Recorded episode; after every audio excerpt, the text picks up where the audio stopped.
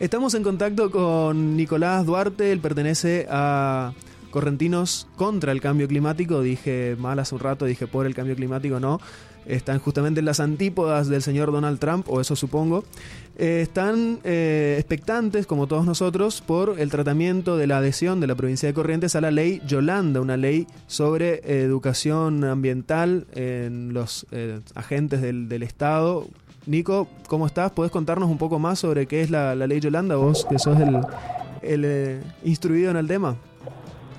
¿Cómo están? ¿Cómo andan ustedes? Antes que nada, felicitaciones por, por el programa. Muchas gracias. Eh, y bueno, recién justamente salimos de, la legislatura. Eh, lamentablemente hoy no va a haber sesiones, digamos, según lo que nos estuvieron informando. Ah, mira. Pero, bueno, tuvimos la posibilidad de, de reunirnos con el presidente de la Cámara de Diputados para nuevamente este, manifestarle nuestra, nuestra intención, nuestra preocupación y nuestro, nuestra, no, no, sé si nuestra, pero la urgencia, digamos, eh, creo que para todos, de que los funcionarios públicos justamente puedan capacitarse sobre la cuestión eh, socioambiental y con también sobre la, una perspectiva este, sostenible, ¿no? Que básicamente eso conlleva de que Corrientes se pueda adherir a esta ley nacional. Disculpate si te saco un poquito del tema, me decís entonces no va a haber sesión hoy, ¿Ya ¿les confirmaron? Sí, nos confirmaron que no va a haber sesión. Ah, ¿Le dijeron por qué? Eh, y que el tema se... ¿Cómo? ¿Les dijeron por qué? Eh, no, no, no, la verdad que no mm. nos dijeron por qué, eh, pero bueno, nos dijeron que teóricamente se trataría dentro de una semana o dos semanas eh, el tema, digamos, así que, que bueno, que hay predisposición y buenas intenciones para que para que el proyecto salga. Bueno, empezamos bien el eh, año entonces eh, con los con el laburo de los legisladores. Empezamos bien el año con los legisladores queriendo laburar, digo, pero sí, te juro. Y bueno, nosotros nosotros con buenas intenciones dijimos, bueno, arranquemos el año ya ahí tratando de marcar un poco la agenda la agenda ambiental y, bueno, no hay sesión. Pero, bueno. por lo menos está en el orden del día y, y va a ser tratado apenas sesiones de la legislatura entre ahora y septiembre, digamos. ¿Cómo, cómo? Perdón, te escucho un poco bajo. Digo, que está en el orden del día y va a ser un tema a tratar en la, la próxima sesión, sea ahora o en septiembre. Claro, bueno, ese fue el compromiso que, asumió el presidente de la Cámara, digamos, para que, bueno, poder tratarlo lo antes posible, incluso dijo también de poder tratarlo sobre sobre tablas para que sea uno de los proyectos que, se pueda trabajar lo antes posible. además es... Eh, sí, es la, es la adhesión a la ley nacional que ya está creada, digamos.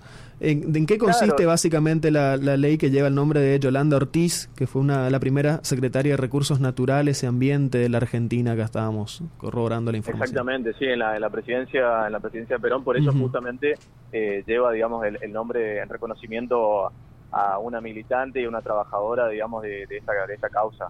Eh, la ley conlleva y estipula la capacitación obligatoria de todos los funcionarios públicos sobre eh, la cuestión del medio ambiente eh, y sobre el desarrollo sustentable. Nosotros nos parecía importante y lo hemos manifestado a los diferentes legisladores y también en los comunicados, en las redes sociales y siempre que tenemos la oportunidad de hablar con, con algún medio, de que para nosotros es clave que estas capacitaciones también tengan una perspectiva local, digamos, eh, y que además incluya a las diferentes organizaciones ambientales, no, no para ir a, dar cátedra de, la cuestión con tecnicismo ambiental, sino también para tomar que los de los funcionarios tomen conciencia de cómo repercute, digamos, la falta de políticas públicas socioambientales en la vida de, los correntinos. Esa es la realidad.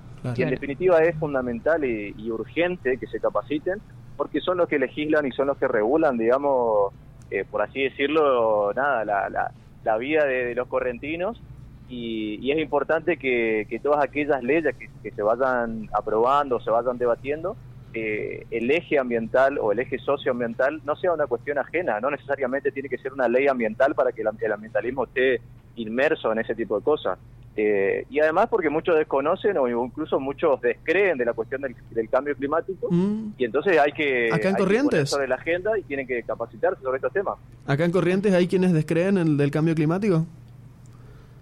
Y yo creo que sí, o sea, hoy por hoy, a ver, nosotros estamos pagando las consecuencias, digo, de nosotros, las nuevas generaciones, digamos, estamos pagando las consecuencias de la inacción o la falta de acción, ya sea por desconocimiento, por descreimiento y demás, de, de las generaciones adultas. Esa es una realidad. O sea, si hoy, hoy estamos ante una emergencia y una crisis climática, eh, es justamente por eso, porque los que tenían que haberlo hecho en su momento no lo hicieron, eh, no, insisto, quizás puede ser por falta de conocimiento o porque no les interesaba el tema, etcétera, pero esto es una realidad. O sea, hoy todo lo que tiene que ver, lo que conlleva la crisis climática y la emergencia climática es consecuencia de la falta de acción de, las generaciones adultas. Decime, más allá de la, bueno, concientizar al, al nuestra burocracia eh, local, eh, o sea, las personas que toman decisiones respecto a estos temas ambientales, no, para llevar adelante políticas ambientales eh, macro, digamos, también hay, hay seguramente pequeñas acciones del cotidiano, del funcionamiento incluso del Estado, que podrían estar mejor pensados desde el punto de vista ambiental, ¿no es cierto? ¿Cómo? Perdón, te escuché, te escuché, te escucho muy bajo y te escuché en la mitad. Ah, disculpa. Te, no, te, lo resumo, era, eh, más allá de las políticas públicas a gran escala que se puedan tomar teniendo en cuenta el, tema ambiental, también hay cosas pequeñas en el día a día del funcionamiento del Estado que se pueden aplicar estas eh, este, este contenido. Sí, no, totalmente. A ver, nosotros estamos convencidos como, como organización de que eh, es importante la son son importantes las acciones individuales que cada uno de nosotros podamos llevar adelante. Eh, también la educación ambiental. Nosotros la semana pasada estuvimos haciendo una, una reunión justamente con legisladores nacionales por corrientes eh, porque bueno uno de los temas también en la agenda no solamente correntina sino que a, nivel nacional venimos trabajando con otras organizaciones sobre el tema de la ley de educación ambiental eh, nosotros creemos que es importante y obviamente suman las acciones individuales que cada uno de nosotros puede hacer en nuestra casa y demás, pero cuando uno se pone a analizar eh, en profundidad la problemática, claramente eh, venimos en, en, puesta abajo, digamos. y para eso realmente tiene que haber una política de Estado, y no tiene que ver solamente con una política de Estado de un ente en particular y demás, o de un funcionario en particular. Tiene que ser todos los, los estratos de gobierno eh, generando políticas públicas, sabiendo que muchas veces por ahí se sancionan muchas leyes que si después no se llevan a la práctica no mm. sirven de nada, quedan en un papel, cajoneada, y si no hay alguien que, la, que, que las pone en práctica, eh, no sirve, no sirve, digamos. Y para eso justamente estamos ahí nosotros, las diferentes organizaciones, tratando de que eso justamente no pase. Nicolás, ¿cómo estás? Iván te habla. ¿Cómo estás, Iván?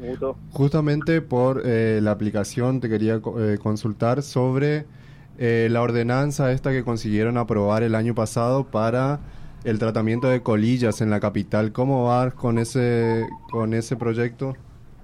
Sí, justamente nosotros, bueno, esa la ordenanza eh, prevé, digamos, un año de, digamos, al año de aprobada eh, se empezaría a aplicar, digamos, la, la, ordenanza.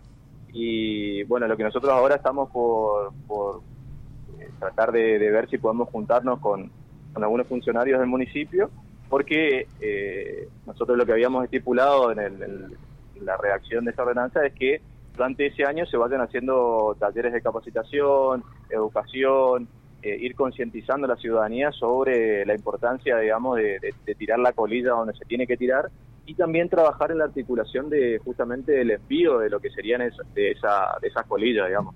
Porque de nada sirve que se junten las colillas en los colilleros, distintos lugares como establece la normativa, pero que después se terminen tirando en el basural, eh, no sirve de nada. ¿Cómo, es el, ¿Cómo es el tratamiento de las colillas?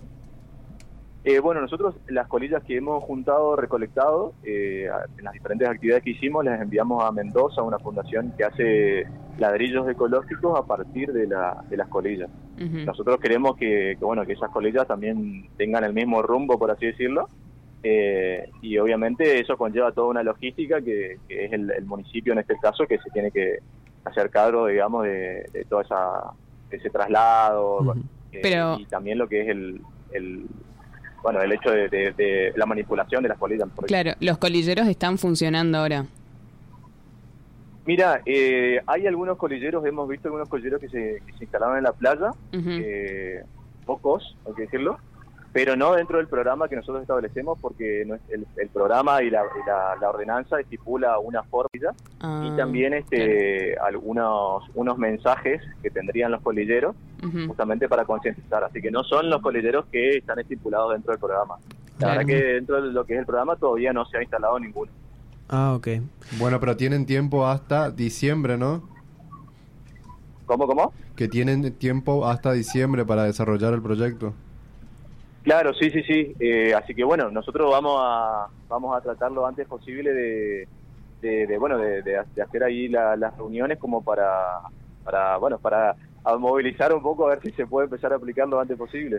Y que laburen los legisladores estaría bueno también. Nico, eh, muchísimas gracias por, por, tu comunicación. Seguimos la semana que viene a ver si, si hay este avances en esto y, podemos decir que, que en Corrientes tenemos una ley para educar a nuestros eh, gobernantes sobre el, tema ambiental y seguimos en contacto cuando, cuando sea necesario. Están, y estás invitado siempre acá al programa.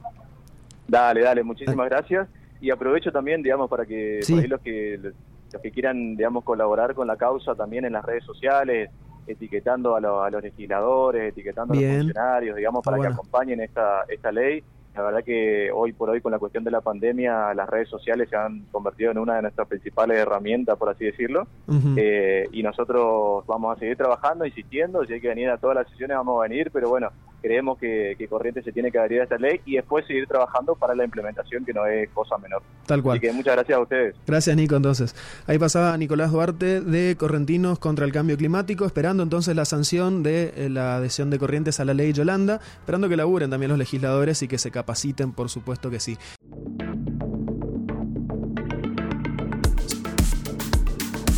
Somos Mega 98.1